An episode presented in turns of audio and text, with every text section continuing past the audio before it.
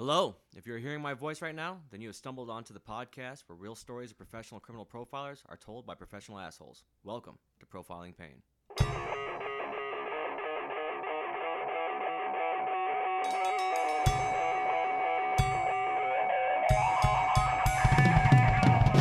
How's it going, co-filers? Welcome to the first installment of 2019 and the fourth episode of Profiling Pain. So, on today's episode, we have myself, Chris Payne, and also Happy year of 19. Jaime and Fuego here. Happy New Year, all! It's Mahalo. So Mahalo's making a triumphant return for the fourth episode. I know you guys missed him after the third one, Guess who's back? Back again. right? And yeah, so Hide your ears, warn your friends. so get ready for uh, quite a few tangents. Outside of that, though, we're uh, we're on the final chapter of our Richard Chase case. Now, if you hung out with us on the last episode, then you know just how fucking morbid this case was. I was unsettled, severely Yeah. damaged. So our vampire Sacramento, and uh, in today's episode, we're gonna be telling you all about our Van Helsing. So, but prior to that, I want to kind of uh, give a couple shout outs. Um, my brother-in-law actually owns a gun shop in Prescott, Arizona. It's located at 3009 North 89 Highway in Prescott. Uh, for all your home defense needs, you know, get out there. Or he does a lot of online. You can go to climax.com. You can look him up at Abide Armory, and uh, pretty much anything you need for home defense based around what we talk about, you, you can kind of tell that you need it. Also, Way to go with uh, pronouncing Prescott properly. yeah, uh, people say Prescott. and it's- Prescott. It's, so weird. Like, yeah. Oh, and, and people from Yeah. Prescott will like flip out on like them. the way They're you like, did that, yeah. like it's pronounced Prescott. Prescott. Yeah, they, I'm, I'm gonna get my new We're golf gonna course drive in up to Prescott. Prescott and maybe check out the Yeah. Whiskey Row. now, also as usual, I like to kind of pay homage to uh, Age of Radio, who this is all brought to you by. Age of Radio takes really good care of us. Um, ageofradio.org, and uh, they got a lot of cool new shows that just broke. Outside of ours, there's a couple other podcasts that are just coming up. Um, there's uh, Portland MLB to PDX, uh, Diamond and Roses. It's, you know, if you get your sports podcast on, there's Breakdown from the Couch, and uh, I like the- shooty hoops. yeah, the the host is pretty fucking funny. There's Color Me Dead podcast, uh, Murder Under the Night Sun. There's a lot of really cool podcasts on there. You can find everything from true crime to financial and sports. Uh, it's it's really cool shit. So check out ageofradio.org. And I mean, so if you're going through Stitcher or or, or uh, Apple Podcasts or anything like that, and you're you're having trouble kind of pinpointing a certain thing you want to listen to, I just don't know where I should listen to it. There's so many podcast options. now. ageofradio.org, and they have it all broken down for you. Now they'll give you every. That's right. And they'll give you every every single uh, every single streaming uh, uh, place to find that shit. So yeah, That check out not a reverse ageofradio.org. pitch either, guys. Yeah, no, it, definitely winging it. We'll get better at commercials as people start paying us. So all right, guys. so moving on, No filter, no filter. We're gonna go ahead and talk about our Van Helsing for episode four. So this uh, this one's all about Lieutenant Ray Biondi. Now Ray Biondi was actually born in Endicott, New York, in 1937, but he grew up in Northern California. So he went completely across the country, and this is uh, where coast he, to coast. yeah, where he developed like his livelihood. just like those Dodgers, man. So he moved to Sacramento with his wife in 1960, and he worked as a deputy sheriff, eventually becoming lieutenant of the homicide division for the Sacramento County Sheriff's Department. Now, holding that title for over 17 years, investigating over 500 murder cases until his retirement in 1993. Legit. Yeah, the dude was a beast. So he, Yeah, he joke. not only was he doing that, but he's also helping on FBI cases as well as local and performing psychological profiles of serial killers and mass murderers. So uh, he was also uh, an author for a book. He, he uh, one of his main books that he wrote was uh, All His Father's Sins, and of course, A Thirst for Blood, which is what this episode is all about. So Sounds it's like all a metal song. yeah, Thirst for Blood. So it's all kind of Do I hear track number seven? Uh, Chiron 2. Shameless plug, plug, plug, plug. So, like I said earlier, this is the uh, second episode and the conclusion to the Vampire Sacramento Richard Chase. So, uh, let's get into the investigation and how Lieutenant Ray Biondi actually became our Van Helsing. So, if you need the details of the case, listen to our previous episode. I don't want to go into it again. the details. Yeah, I mean, No. I told Mahalo about it, and Fuego was on the last episode, and they can tell you just how morbid it was. And it's, uh, it's you definitely got an, a, big attaboy for hanging out with us like you did. So It whooped my fragile little mind. yeah. So now Lieutenant Ray Biondi uh, was head of this investigation to find Richard Chase. Now, every once in a while he would actually visit an older cop friend of his, kind of like a movie, like he like his Alfred almost. Like he would he would go he would go and he would I know it's back to the Batman references. We have to. Mahalo's on the There's episode. Fox. Uh, what's the name of uh, Lucius Fox? Lucius yeah, Fox. That's, that- that's a little more on, along No, the see, lines, see, I'd say. for me, I was I was feeling more uh, uh, along that line, you know, the dirty cop, mom cop kind of guy situation going on, going on there, like RoboCop. Yeah, go talk. Let's talk to the bad guy here. So I was actually kind of thinking more just to stick to DC. I was kind of thinking more of like the Watchmen, how the Night Owl would go and hang out with the original Night Owl and they drink and, and, and trade war stories type of thing. Vertigo, yo. But no, Ray Biondi actually had an older cop buddy of his that had retired that he'd go and he'd talk to, and he would describe, you know, tell him about all of his hunches and then bring up, you know, uh, evidence. And uh, the cop would give him the same advice: follow your hunch, kid. So this episode's very hunch heavy. Well, I got this feeling. Your, your Hey, intuition hey, is hey, on guy, board. I highly admire. Uh, What should I do with, with this situation? I don't know. What's your gut tell you? So Ray Biondi actually had visited every single crime scene that had happened, and and when I say every single crime scene, um, his hunch was kind of based around the fact that. So just just to give you a quick rundown, not only did he visit the actual murder scenes, but you remember in the last episode when I described like the puppy that Chase had killed and left on the on the owner's doorstep, all that crazy stuff. Well, well, Mm, that was one of the worst for me. Biondi- Anything with dogs, John Wick. man. Right. John Wick. So Biondi actually felt that every single scene, like uh, I mean, down to the cabinet shooting we talked about when he missed the first chick's head and it went to the cabinet, he got that pulled out of the wall. He even had an autopsy performed on that puppy because he believed that the bullet inside that puppy was going to relate to the other murders. Like he had just a strong, strong feeling. And I'm not going to say that he thought it was insane. That's Right. like a hyper, A hyper puppy autopsy Right, and I'm not going to say that it was like he had Chase in mind from the beginning, but as we go through, you'll see that he kept coming back to Chase. Like he Like had a hunch. yeah, and he, I don't, followed his follow hunch. your hunch, Follow kid. your hunch. and I don't know why Chase specifically, but like I said on the last episode, he had already been picked up for for drugs. He had already been picked up for uh, uh, an illegal firearm. Like you know, he had already been picked up for a few things. Well, perceptive minds make those correlations of behavior with possibility, and that's, Right. I mean, that's what makes the best profilers successful, man, is being able to connect those dots. So, Now I mean, this, that is that's an insane talent too. Uh, Yeah. I mean, I- legitimately. no, I'm talking about the guy telling to follow the hunch. That guy, that guy's Back to he, he is the unsung hero of the show. Forget about this guy. you know he sounds I like a bad producer. That feel good to you? All right, run it. mean? Yeah, get this guy his dues. yeah. So, like I said, Relate to set again. I am director. So there was no DNA testing at the time. So I mean, there you, you didn't even really weren't even really able to look to see if he had left anything behind. Also, as we discussed in the previous episode, I believe I mentioned that Richard Chase had used rubber gloves. Like his only form Yeah. of premeditation was the fact that he had rubber gloves. So, which was weird Gotta because. He liked to bathe in the blood. So I, I, you know, the rubber. I mean, maybe he just didn't like getting his hands dirty. Or, He didn't want don't- it under his fingernails. that could have been it too.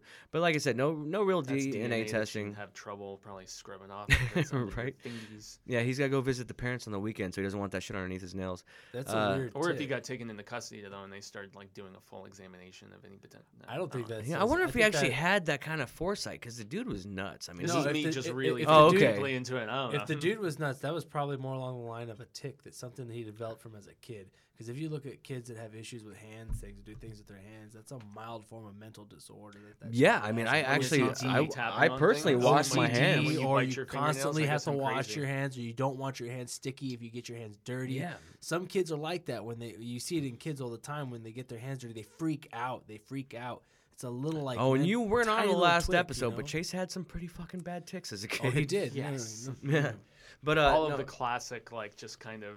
But that's but He that's was, where like that we said, from. the McDonald Rubber gloves triad, is yeah. a Yeah. super super uh, physical uh, manifestation of that. Is what that is. yeah. I just like how he's calling him the Van Helsing because he's going after the the vampire of. Uh, Oh, 100 percent. This yeah, guy's it's an awesome, awesome. cor- It's an awesome correlation. So let's hear more. I thought that you'd appreciate that. Now, uh, so he didn't have forensics, like we said. He didn't have any DNA. He didn't have anything new school to go up. So he just Which makes ran. what he did even more impressive. Right, so he just kind of ran with his hunch, and we're gonna show you uh, towards the end of this episode the actual injustice that happens with this guy. Now, I mean, he still gets credit where credit's due in a lot of areas, but he kind of got screwed out of this story. So that's why I felt the need to actually, yeah, to actually cover Biondi. So, Foreshadow. so anyway, moving on with his hunch. Shadow Uh, step. So now in the that's actually a new song we're working on, guys. Chiron in the house. So anyway, Yep. so we're, we're running at seventy five percent today. Mooch isn't available, but now in the beginning of the case, he had no real concrete leads, so he just decided to try something he had learned two years prior. He actually was attending uh, seminars hosted by the FBI. Um, that did criminal profiling. It was all about criminal profiling. So he decided to try psychological profiling, like on his own from what he learned. So using techniques he had learned plus crime scene evidence and a solid gut feeling, Biondi came up with the following profile. Now, keep in mind, this is a very amateur profile, but I'm going to get into just the epicness of this profile.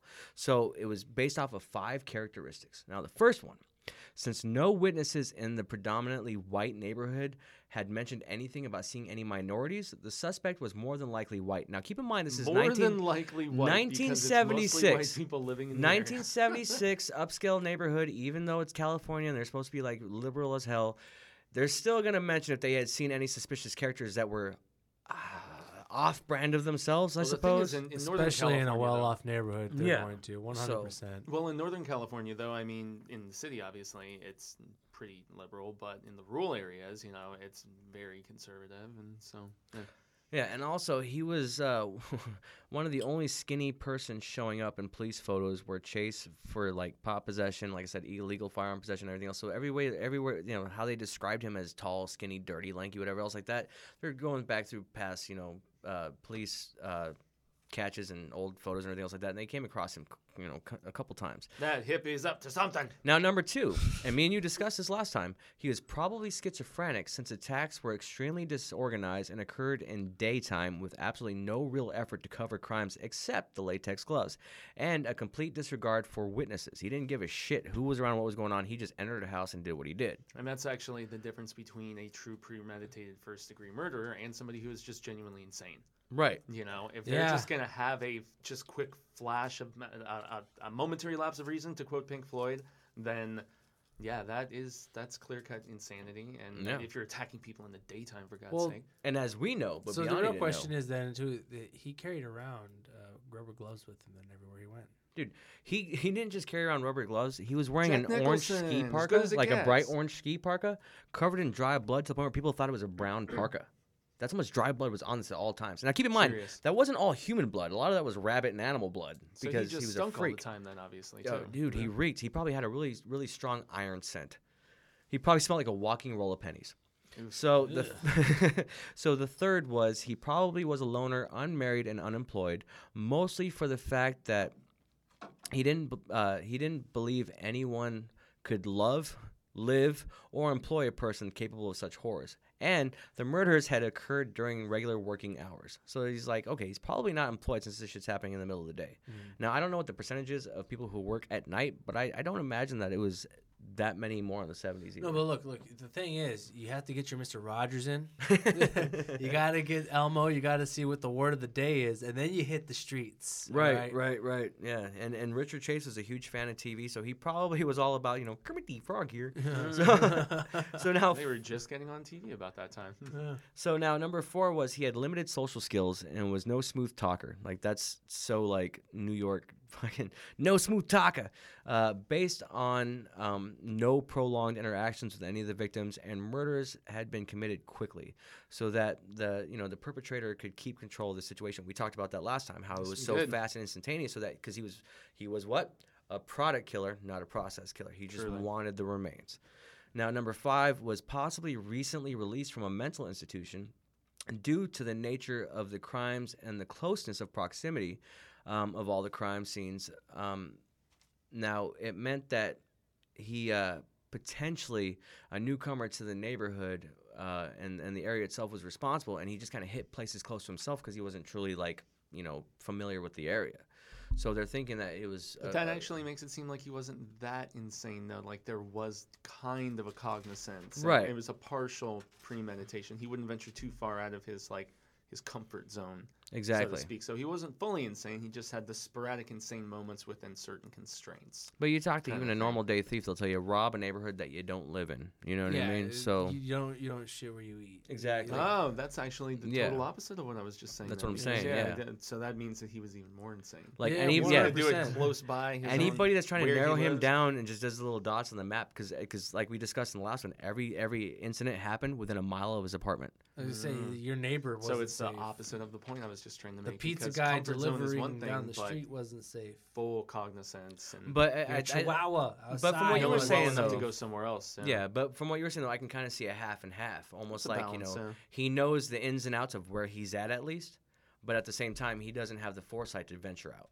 So Mhm. it's kind of I think I- I'd say it's a half and half. Yeah. Now that profile would actually be held as the gold star standard for a disorganized killer um, that the FBI tried to take credit for. They tried to take the credit from Biondi.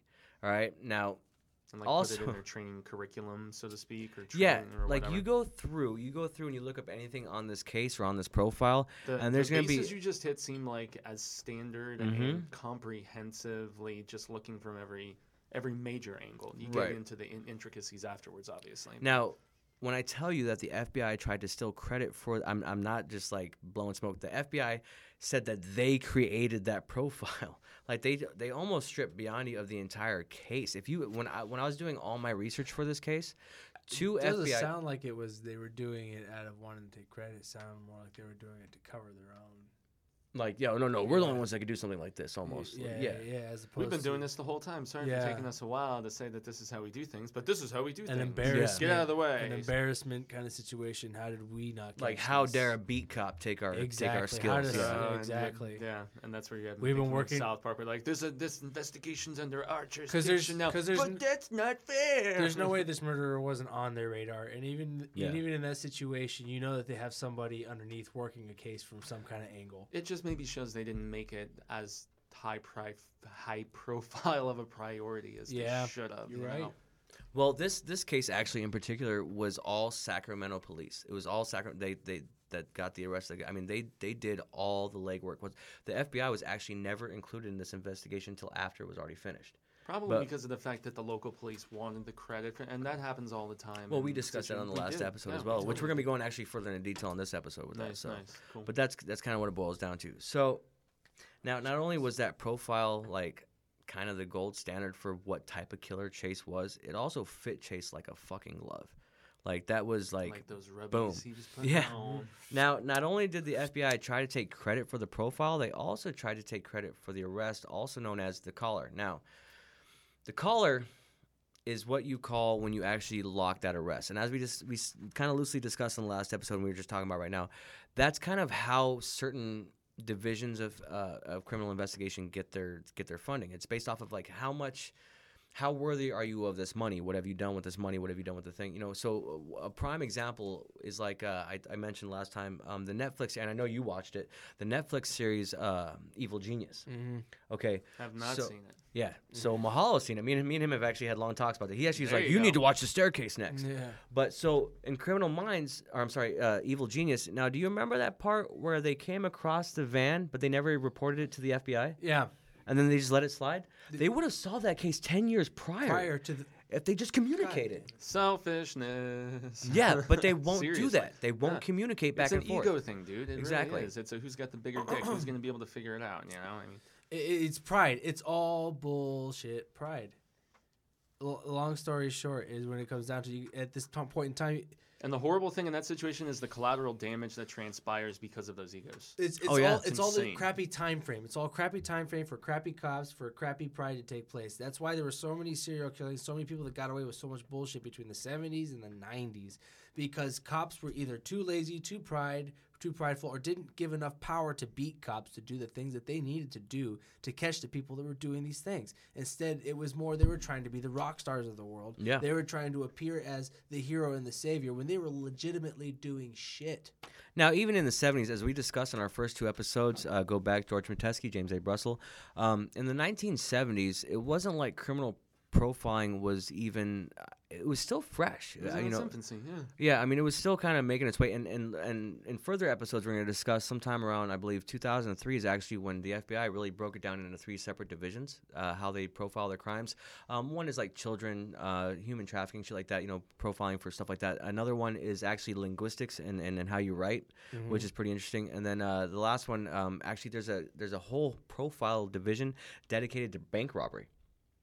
So they they separate it into three different divisions. So that's actually pretty interesting. We'll, I mean, we're going to cover that in later episodes, but um, I mean, these are all capital crimes that we're describing here, right? yeah, So yeah, it's- and we're- we're talking, we're talking, yeah, yeah, yeah, yeah. involved. as, in, as in they would hopefully have like an extensive amount of profiling for Right. all of the But like I- major, like I said, they- major crimes, Uh, we can bank see that robbery, he's uh, murder, shoplifted from rape, this um, Macy's. So it wasn't it wasn't even really until the 2000s. Armed, armed robbery is uh, you have to be armed for to get into like So yeah, like I time said, it wasn't it wasn't even really until the 2000s even that they specialized s- specific. Yeah, Well, otherwise, this will be interesting to hear the progression as you go Correct. through it with us to Correct. see how everything improved over the years. Isn't and it?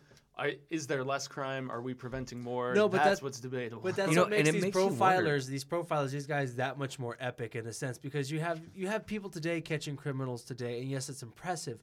But the tools you have today are designed to help you catch these Yeah. dastardly bastards, as opposed yes, to yes. Thank you for bringing Uh, it back. that's the only way. You, you go back to these times to the Meteskys of the fucking world, and they didn't have DNA. They had go follow your hunch, kid. Yeah, and these guys, these guys, so six sense hunch, these Bruce Willis motherfuckers, were able to catch these guys. It's it's insanely I see different. guilty people.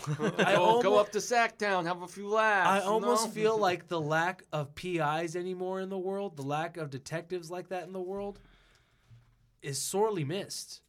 the The beat cop detectives are sorely missed because now you, you have more people that they're able to do these things, but because we're hiding behind a wall of technology and there's not these guys go out there doing it, like well, I'm pretty sure there are. They're they're crazy, but not maybe not to the extent that they were before.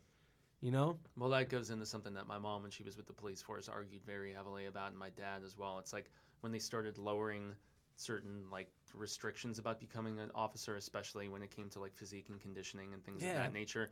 You have a cop that's more prone to just shoot and kill as opposed to actually subdue and arrest. You know, and look at where the not to get Where political briefly, but look at how we have so many more shootings going on. Well, It's one the one standard just for- happened. One just happened in Arizona a few weeks ago. That 14 year old kid that got shot. The Yeah. standard for for and I mean, for we don't try to job get, is get political dropped. on the show or Yeah. anything like that, but I But it's I also can because see a the correlation funding there. for the jobs dropped too. Yeah. You have a funding for the jobs dropped. The, No, uh, both law enforcement and education are the unsung professions that Yeah, are not it- compensated and for these- very well, and, Yeah. Reg- therefore and regardless breeds of contempt physique. and it Yeah, breeds by poor by by work no means, ethic by and- no means. Whenever we say anything negative about any other any other no, no. investigate, no, no, we're not I- trying to malign anybody. I Like, No, Absolutely I like, had a mom for, for 30 years that worked for the Phoenix Dude, Police yeah. My Department. entire and my father has been in, side is the, in the private sector, the cops and public military. sector, high school, and college. So, Yeah, I mean, like Mahalo was education saying. and proper protection for citizens is a real thing, yeah. and we'll just leave it at that. Anyway. Yeah, anybody that's willing to lay their their life on the line and base their livelihood off of off of dealing with, I mean, essentially the the scourge of, of the earth, like, man, holy crap, like that's phenomenal. Like, and, and, Yeah. and like you said, teachers and everything, like. I mean, you got on one hand, you got the people who are supposed to be shaping the future, and yeah, and, and, they let me see tell you, how scary the future can be, and then law enforcement sees how scary the future can Yeah. actually, Actually be. And- be. and as a parent, those as are a- the two sides of the coin. It's Yeah. like you start here, and if it doesn't go well here, you're going to end up Dude. seeing the other side of the coin. And let, and let me tell you, as a parent with a child in school, there are not a lot of parents putting in the work that they should be either. I No, mean, I hear teachers are picking up a lot of slack, a lot of slack right now. Unfortunately, our generation is uh, a lot lazier and less involved. with YOLO. child rearing. YOLO, man. and- YOLO. uh, The I guess, and, and we could end it with this statement and get back on his track. But I'm that not a parent. you that all comes are. down to the financial e- economic uh, the financial situation of the parents at home because you have two parents that have to constantly work they're Oh, more yeah. tired you Yeah. it's not like when our parents were, were working you had one that did most of the work and then another one worked but was also there to be a parent at home or at least there was some kind of form of being a parent there wasn't just here's a tablet here's a tv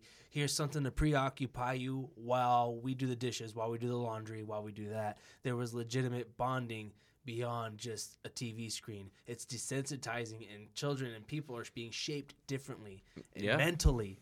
Uh, It's- it's, it's good and bad. there, It's good and bad. There's pros and cons. Technologically, we're going to be amazing.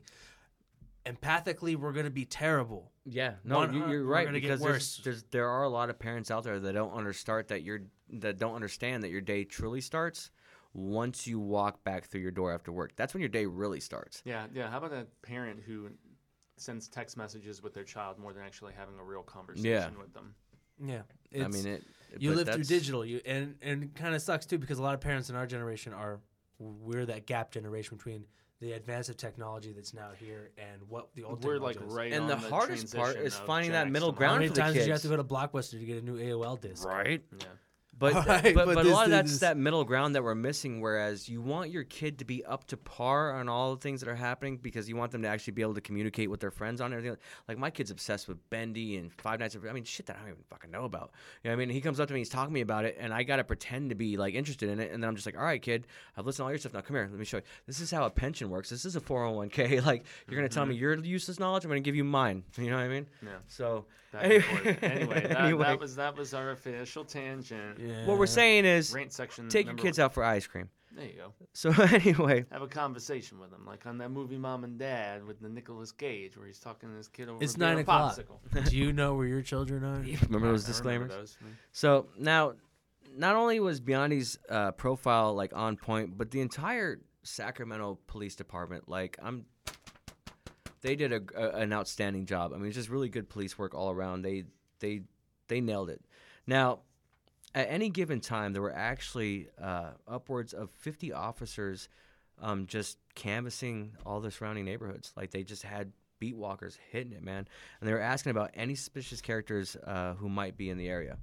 Now, they kept receiving the same exact description a tall, skinny, filthy man in his early 20s wearing an orange jacket. Like, that was the same description that they kept getting. Now, unfortunately, it wasn't too helpful because it was the 70s. You know, especially 1976, 78, in that area. You know, I mean, uh, there was a lot of hippies still walking around Northern California. So everything that they were describing, they're like, yeah, that's Tim, that's Todd, that's Taylor. I don't know why I went with T's, but that's what I'm going to stick with. Like, it was just, T's, yeah, mm, that's my weed hookup you're describing. You know what I mean? Like, it was just, That's three of my weed hookups. you're describing. so Todd Timothy Taylor. that was just kind of the common area. Now, however, though, they did make a sketch based off of everybody's description, and they passed that around, put on the nightly news. Now, they also knew that the weapon of choice was a 22 caliber semi-automatic pistol. Now, with that though, that was a very specific firearm, but it was among the highest like. Uh, what am I looking for here? It was one of the most popular pistols of the day. oh, yeah, I was gonna So, say. yeah, it tons of people wasn't- it was potentially widely mass produced So it wasn't super uncommon. Now, Probably not too expensive. a lot of people actually, because I, I do the and gun it's a shows and stuff 22 like that. so it doesn't damage the body as much as That's what I'm Another getting at. So now a lot of people actually make fun of a 22 caliber pistol. Now in my research, I've actually found, What is that? Your sister's gun? yeah, they're like, oh, oh, that's a nice little BB gun, it's a little pea shooter. Now pretty. that caliber is actually the top murder weapon next to the ice pick and a hammer. So the only thing that's deadlier than a 22 Dang. is an ice pick and a hammer. Now keep in mind, They ammo's like cheap, that would need guns be, cheap, concealable, boom. That's how that shit works. but an ice pick i mean Well, and also concealed carry. how many Oh. people have that in their house Oh, true well, if story. It's a gun that you can use on concealed Oh. carry purposes. No, it's th- obviously this- something that's guys. easily concealed, which means it's probably not going to be a high caliber, which means just like an ice pick Right. and a hammer, it has to be used in a closer Now, proximity. This is a true story, and I've never really talked about it before, but I have a buddy that I worked with for a while who, when he had his first apartment, next door he heard screaming. And by the time he finally left his apartment to see what the hell was happening, he entered the apartment, and the lady next door had been stabbed something like 250 times with an ice pick by her spouse, and he fled the scene. And he sat there God. trying to, like, you know, help her wounds and everything else like that until the ambulance arrived. That's a do you- true story that happened here in Phoenix. how do So the woman help survived? that? She served. Well, I, I I don't remember. I just remember the ice pick stabbings. So I maybe I could talk to him about it and get like an actual We're true like really case of it. Small and, and really Yeah, but we're talking like tiny incisions, but Jesus. Christ. Yeah, all from an ice pick. So I mean, it's no lie when they say an ice pick's a number one murder weapon. A blunt object or an ice pick are supposed to be the two number one murder weapons. And then 22 How shortly many ice picks are in a, I don't even have an ice pick in my house. Yeah, I don't either. I don't think I've Me ever neither. lived in a Yeah. place or lived with anybody who's no, ever but that's only because I think I'm a man and I punch house, my but, eyes. you know. like what the fuck? Mm. My refrigerator makes ice. I don't, I don't know fucking. I go to McDonald's and get the pound bag for like nine, three pounds, Ice 99 cents. You just drop the bag It's on the the, only floor. thing I go there for. so anyway, go to McDonald's for ice. 75 That's all they're cents, right? That's all they're good for. A dollar coffee. Yeah, but there's so much fat in that ice. so anyway, so the break in the case actually came when Nancy Holden. I don't know if you remember from the last Name episode, is ringing a bell, but, I'm but the to friend at the convenience store whose car Chase tried to hop into, Mm. the one where he was like, "Were you on the back of dude's motorcycle when he died?" Like that whole thing. Yeah. Yeah. So anyway, uh, her turns out that her father-in-law was a police officer.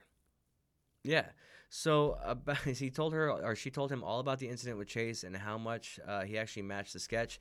So Biondi's hunch now got some validity and started looking into Chase specifically. Now here's what he found. He and often found it's at first crack, right? And Yes. then it's just it, it Mhm. goes. so he found that the concealed weapons arrest was for a 22. He found that he had spent time in a mental institution, being described as a violent patient, and uncovered the blood incident that happened at Pyramid Lake with the two federal fucking cops when he had the cow's liver and all that shit in that bucket, Mm-hmm. and he was standing there naked on that rock a half a mile away. yeah, Mhm. it came from inside me. Yeah, that whole thing. Yeah, so he found all that. So now we have somebody who's obsessed with blood, carries a 22, and also has been in a mental institute. Biondi's profile, boom, to the fucking T. and he had just moved to Sacramento because his parents had bought him that apartment to get him the fuck out of their yeah, house. because they both washed their hands of him. They're like, we don't want to deal with him. That's right. So now every domino was actually in place, and Biondi just had to tap that first piece, knock that shit over. So the detectives found Richard's address on file, drove straight over, and knocked on the door. Richard Chase didn't answer. Now here's the shitty part, all right, and I I, I kind of want to discuss this with you guys real quick. Uh, they found the the address, they headed over, they knocked on the door, he didn't answer, but they didn't just enter because they didn't take the time to get a warrant. Now, if they didn't enter, now if they had entered, right, you have everything in place. Place this is the only mistake. That's that's where you go. though. It's like how far This into is the the- process were we when they Dude, finally see, this, decided to go this investigate is kind of the, crappy part though. and the shitty part about the law enforcement thing. Because if they, if it wasn't for a warrant, if they were allowed to just fucking, Do you not think they need one? Probable cause. They had but they weren't, Dude. allo- they weren't allowed to use probable cause. no, no, no. then. To get the warrant, to get the warrant, they could have had that shit signed off in 15 minutes. I guarantee it. Maybe Dude, they just ah. couldn't, hadn't. and Now the they- they- communication's not okay, the maybe same. this was Communication Well, wasn't true, the same. true, true. Communication wasn't instantaneous. How instantaneous. long would that have to take to go up the chain? It would have Yeah, taken much talk to the longer courts, back and yeah. the urgent aspect of it, they're like, okay, if we don't get to this guy like now today because we think it's him, somebody else could be. Killed. Yeah, because we're talking about Yeah. six You murders know? in the span of a month. Like it all Yeah, happens. There is exactly. no way They're they like, could "Damn it, predict that he wouldn't have killed two or three more people. True. Yeah, that's very true. They, they probably went the same day everything clicked in their head. God, but just that's got- the risk, the risk there. they just ran. though. Oh yeah. right? Like, yeah, having all that in place and showing up with no, No warrant. warrant. Yeah. It's like going to your wedding without the ring, man. right? Yeah. Dude, Man. you should have picked a better best man. So, Milk was a bad idea. I immediately regret this decision. Ron Burgundy, yeah. News team assemble. anyway, so Baxter.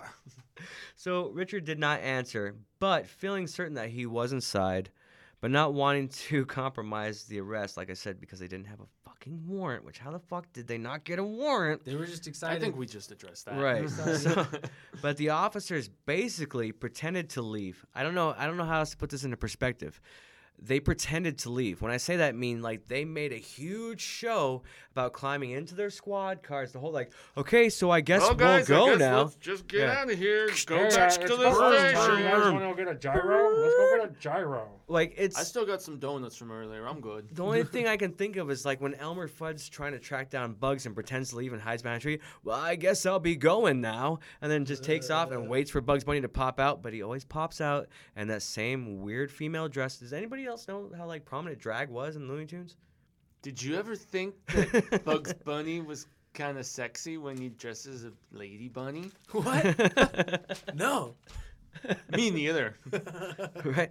so, anyway, what they did was they just I ended got up the glasses on and everything. so what they did was they just ended up waiting around the corner and hoping that he'd come out of the building. That's it. They were just like, all right, so we're gonna hide in the bushes now, and that's what they did. They were just like, all right, now we play the waiting game, and Michael without Myers, fail, that shit. but just like Biondi's hunch, the entire force's hunch was correct. Just a few moments later, Richard came out of his apartment holding nothing but a box of bloody newspaper strips. All right, just scraps of newspaper covered in blood. That's it. He was just holding, yeah. Uh, It was like He knew he was being. He knew it. It was like a murderer's pinata. You know what I mean? It was just- Probably knew, like you said, though, the jig was up, and he's just Yeah. like, well, Now, end of the an road. officer actually shouted at Chase, you know, hey, hold on there, and moved in. And then Chase threw the box of the just ah, take this. He threw the box full of bloody newspaper scraps right at the fucking cop and booked it. So the cop's chasing him around cor- one corner. Another cop comes around the other corner and just bashes Chase in the head. He hit him with such force, he honestly believed that he killed him. Now, you're going to like this because just like in the Army of Darkness, when the guy bent down to kind of put the cuffs on him and check him, eyes, boonk, got up, and he started fucking running again. Chase was like, just, he was slippery as shit, dude, and, and just apparently he could take a blow. Now, keep in mind, at this point, he was like 110 fucking pounds. Yeah, Benny Hill, exactly. So the cops just chase him. Finally, cop gets him, gets him fucking pushed down. He's getting ready to put the cuffs on, and the entire time, Chase has the shoulder holstered pistol. And Chase is trying to pull the pistol out, and the cop said that it took everything in him not to shoot him. Because the cop actually that they interviewed described on the way there, he was like, "I'm gonna shoot this motherfucker," and the reason he didn't, yeah, his I'm just that's it, he's dead. Now, I wish a motherfucker would. So- Say what again, motherfucker? Exactly. So as he has his knee in Chase's back and he's actually applying the cuffs and Chase is reaching for that gun, the cop never pulled his gun because in his mind at that specific moment, he thought that he would be the exact same type of monster Chase was if he shot him. Dang, that's That kind of to the control. level. That's that comic book panel, you know, the, Right. the inner monologue that's Dude, happening. yeah. That takes 30 minutes of freaking TV time, but realistically, in reality, reality of things, is six seconds. yeah, no joke. Just ah, ah, oh shit, he's awake. Get him. Yeah, Yeah, get him, yeah. No, grab him, get him down. And then they Meanwhile, fucking yeah. It's just playing in the background. Yeah. It's a fu- it was the seventies. It was the seventies, so it might have been smoke on the water.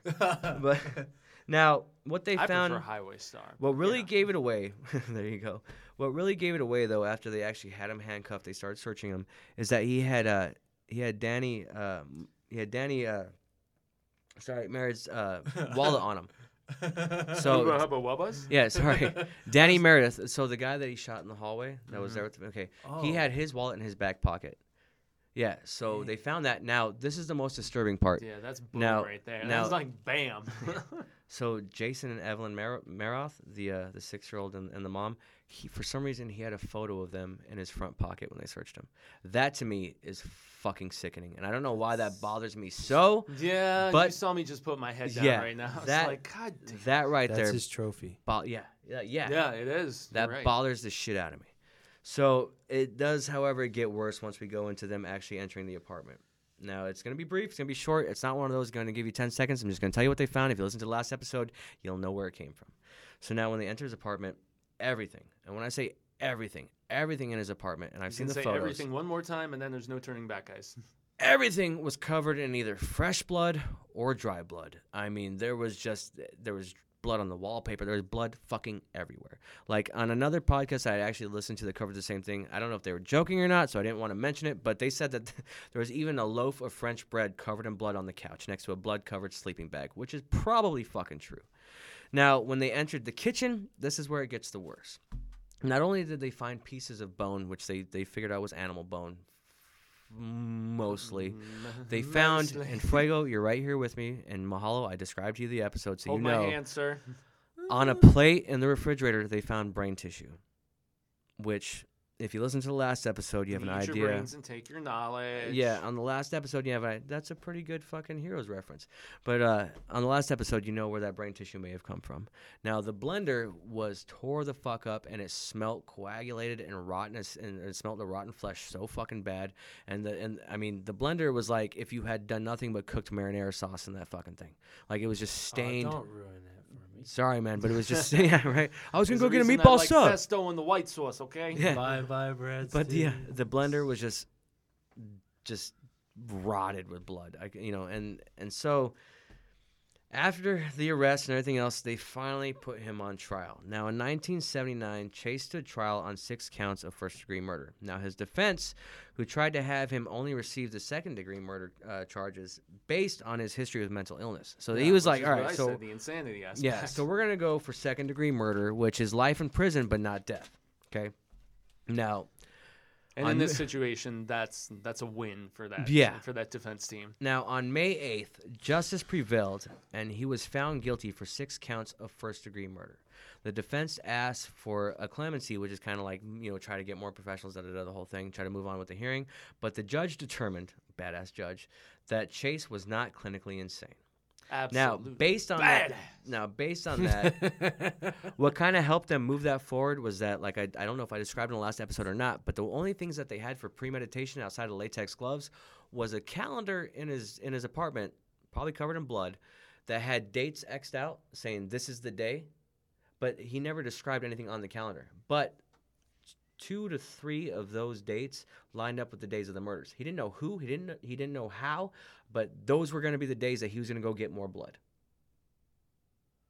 That's it. That's all he really had for premeditation. But that was enough because he knew what day he was going to go do it. He knew he was going to commit a murder on that day. Right. The So that was enough. random. But so then, did, did the murders when they, you know, just kind of cross-referenced all the evidence and everything? Yeah. It all court like deaths occurred on. yeah, those and, and from what I on the understand, calendar. from what I understand, he had like over 50 more dates checked out. And there were no patterns to the dates. No, he there were no patterns whatsoever. It was just So it's not like every the thirteenth I go and I Now, kill. I'm sure I'm It sure was for, random. I'm sure for Chase. Well, I'm sure for Chase because we described like his his how he would go with something I something mean, unless seemed- those specific dates meant something specific to him. Yeah, and with But the even schi- a with the schizophrenic, mention yeah, they need they need something that uh, they need. Uh, what what is it like? They need a pattern of some kind. Even a but it's not anything we amount don't of pre- understand. premeditation, though, Yeah. is just showing that you're thinking about before it Correct. happened. That's all it takes, man. Now, Chase was sentenced to die in the gas chamber, which I find ironic considering the fact that he was convinced that Nazis in, in, in conference with the UFOs were coming to get him at all times. So, between the bones growing out of the back of his head that he thought, or his stomach being put in backwards, or was obsessed with blood, he was also obsessed with Nazis, certain powders that he thought that he found under his soap dish for some reason, placed by Nazis. So, so this guy's not insane, right?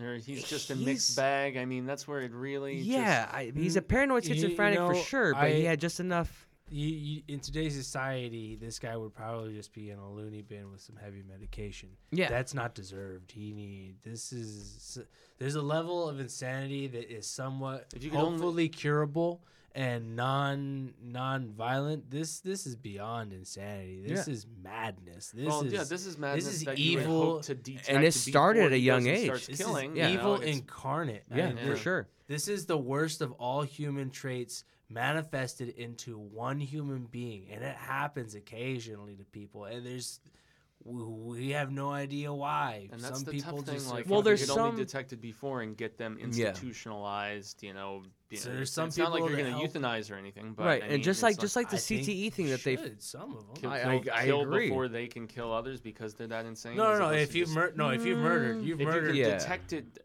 or I mean, if you can somehow detect it before like a a life is lost, I mean, right.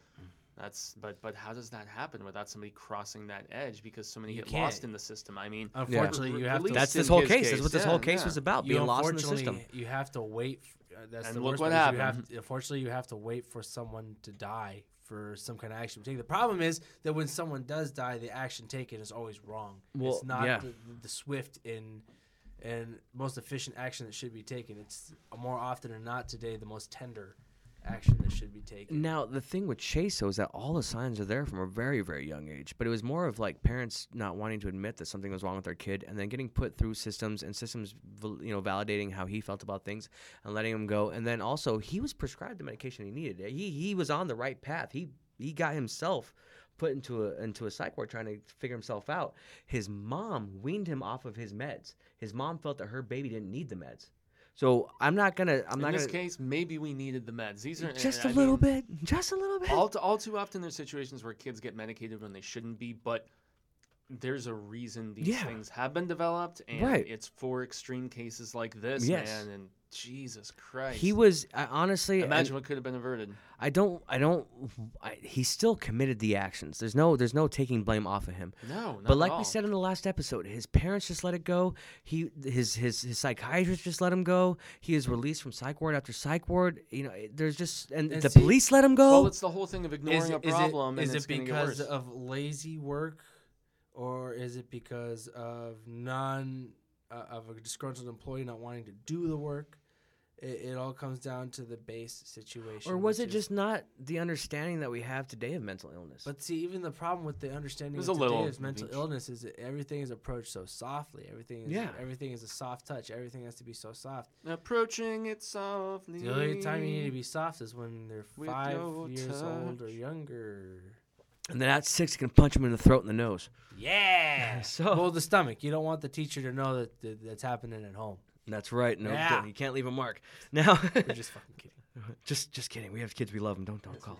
So now, while in prison, he was actually uh, feared by other inmates who were aware of his twisted murders. How can you not be? Yeah, no, I- he'll eat you. What did, Yeah. they, did they put him in a cell with anybody, or was he all by himself? No, he was on death row, so he had his own. Oh, he had his own cell. himself. Now, however, the other inmates, No one was looking. I was thinking of you. the other inmates on death row actually tried to convince him to commit suicide. Now, Chase was such a freak that I don't want to talk about the other two profilers from the FBI, but they would go and visit him after the arrest. That's where they actually got their experience with Chase. And during one interview, Chase actually walked up to uh, Robert Ressler, uh, one of the uh, profilers from the FBI, with mac and cheese he had been storing in his pocket and offered it to him in the middle of a conversation. So Chase did have a level level of insanity to him. Like he, there was some shit there, but still, like we said, enough premeditation. Now, all the inmates, besides throwing piss and shit on him whenever they could, and Chase actually would play this game with the guards where he would hide, which there's nowhere to hide in the fucking cell, but he would hide under his blankets. When the guard would pop by, he'd be like, peekaboo, and try to scare the guards. Like the guy was just fucking weird in general, and he was nuts. Now, the reason why he was so bad, we're gonna get to. He actually, from a prison uh, prescribed, a prison doctor who prescribed him his psych meds while in prison, he was holding on to him. He was hoarding them, and everybody pushed him to commit suicide so hard that that's exactly what he decided to do. Now, on December 26th, all right, of 1980, a guard doing cell checks found Chase lying awkwardly on his bed but not breathing. Now, the autopsy determined that Chase committed suicide by overdosing on prison doctor prescribed antidepressants that he had been uh, saving for weeks. Now, that is a death entirely too good for such a fucking monster. yeah, exactly. I'm glad he was caught. I'm glad it was stopped, but he went out on his own terms, and that's the part that bugs me the most. that we know of. That's also true because it was an autopsy performed in prison. For all we know, a guard could have just kicked the dog shit out of him.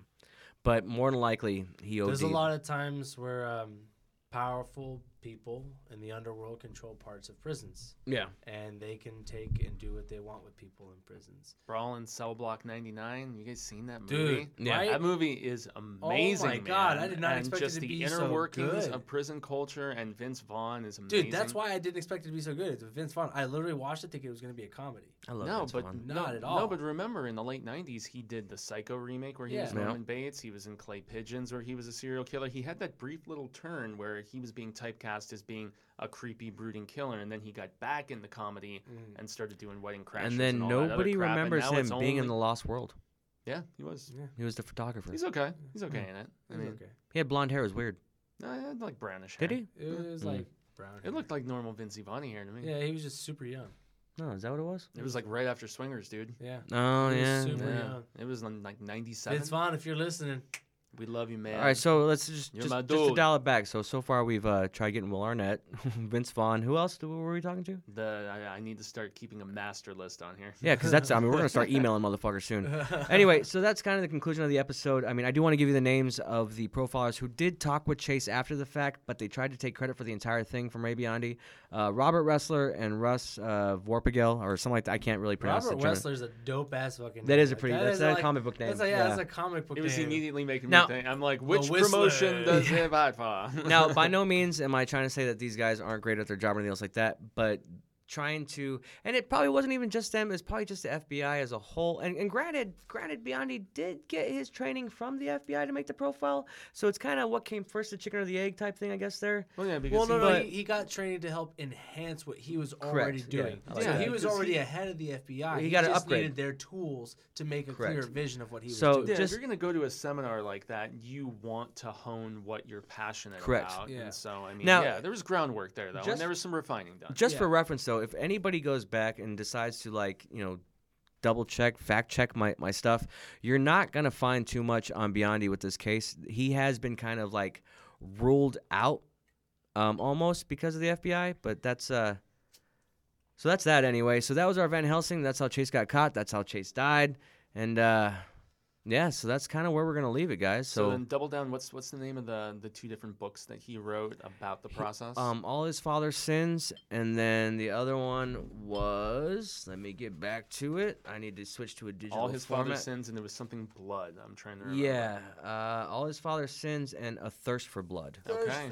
And and also Ray Biondi solved over 500 cases throughout his career. Like he was a part of 500 different murder and mass murder investigations. Like he was without a doubt a beast. He spent the last 17 years of his career as lieutenant, like head of the homicide division for the sheriff's department. Like he was a beast. Um, he was actually profiling. Man. you could yeah you can look him up uh, on YouTube. He actually did an interview recently, and I, I he said uh, that his only regret. Gordon. Yeah, his only regret. Yeah, exactly. He is the Gordon. That's right. Like His only Gordon, dude. regret is is the unsolved cases, like any cold cases that left, got left behind. He was yeah, that's the stuff that will eat at you. Dang, you know what's an amazing? That's a good cop though. That that's yeah. that's the people that y- that we can only hope are still kind of having that mentality today. You know, not the people who are just taking it because they need a job, but the people who are literally Or the ones who want glory or whatever. Glory, like they yeah. are. Yeah. I mean, in this case, it is good to be genuinely obsessive about a case because how else are you gonna? Uh, um, a film that I was late to the party on and watched recently. You guys ever seen Prisoners? No. Oh my God, you both need to watch Prisoners. It was lent to it's the cast is insane. It has Jake Gyllenhaal as this uh, this guy who's basically trying to catch a possible murderer that has kidnapped the two daughters of Hugh Jackman and Terrence Howard. Wow. It's got Maria Bello. It has uh, the, um, You had me uh, Viola Davis. It has Paul Dano as a suspect. I mean, the cast is ridiculous. It's directed by N- Villeneuve or Vill- Villeneuve. You anyway, tried. yeah, but well, I, I, I gave it my damnedest. I, I believe he's a French Canadian director, if I'm not mistaken. Yeah. But Oh, um, eh? yeah, but exactly. I'm not your Oh, friend, yeah, guy. uh, you have me thinking about Super Troopers too now. a little yank in a book. Look, look at Sweet Bag. So- Yes, Danny Rob DeVito, Lowe, if you're Danny out there. DeVito, he's not yeah, in the Rob Lowe Trolley was the other one. the Rob train. Lowe, you found the third one. That's the Holy Trinity. Rob Ro- Lowe. Rob Yeah. Lowe, Vince Vaughn, and uh, Will Arnett. Anyway, uh, but Prisoners is amazing, and you guys, is- uh, especially for a, a character who's like borderline obsessive, the the Loki character that Jake Gyllenhaal plays, he's this guy who is never, he's never fudged the case. He's always found either the, the killer or the suspect or whatever, Cool. and uh, it's amazingly acted. It's I so actually somebody just told me about a really good one, uh, Citizen X. It's based off the Red Ripper, uh, Chikatilo, and that's I've gonna it, yeah, yeah. So that sounds pretty interesting too. Yeah. Um, the next episode we're gonna cover is actually gonna be about the uh, be? the the Hillside Stranglers that were going on around the same area around the same time. Um, Chase actually. Uh, towards the end, was obsessed with the Hillside Stranglers. He's actually following that case, so it's kind of a cool little connection there. I didn't even know that until until the most recent research. That's so pretty cool. yeah, so we're gonna be getting into the Hillside Stranglers. That one's also gonna be cranking it to eleven. There's gonna be a lot of dark territory that we're gonna cover. So uh, stay tuned for that. But anyway, so this concludes episode four. Thank you guys so much for all the likes, all the views, all the subscriptions. Visit centaurtainment at gmail.com if you want to talk to us or uh, Facebook.com forward slash Chiron Band AZ, ReverbNation.com forward slash Chiron Band AZ. You can find me on Instagram at Omega Twiz 5150. You can find uh, Jaime and Fuego as Jaime and Fuego on all the socials. Also, check out the Horror Show 666. Mahala Onak is. I'm there. He's there. There You'll find he him. is. Uh, he actually belongs to a group called uh, Maha- uh, Godzilla King of the Monsters. So if you want to fuck with him on that, he's always on that. Yeah, I'm pretty much just trolling people. Yeah, he just starts. He just starts shit. So, You just but yeah. walk in, start dude. stomping around. Well, people have to know that first of all, I'm a huge Godzilla fan, and I I agree with what most of these people are saying. But my goal is to go in there and just start arguments. And it's- I set fires and walk away, and I gotta tell you, uh, the amount of times my phone blows up is great. all right, guys. Well, that's the end of uh, episode four. This is the uh, first installment of the new year, and uh, The year of Stephen King, 2019. 2019. that's right. So, uh, I mean, I've I've been Chris Payne, I've been Jaime Fuego. I've been Malo. and you beautiful bastards. Thank you for tuning in, and uh, you guys have been amazing. This has been profiling pain. So, till the next one, stay metal, mofo's. You're all sick, sick people. You guys are pretty twisted.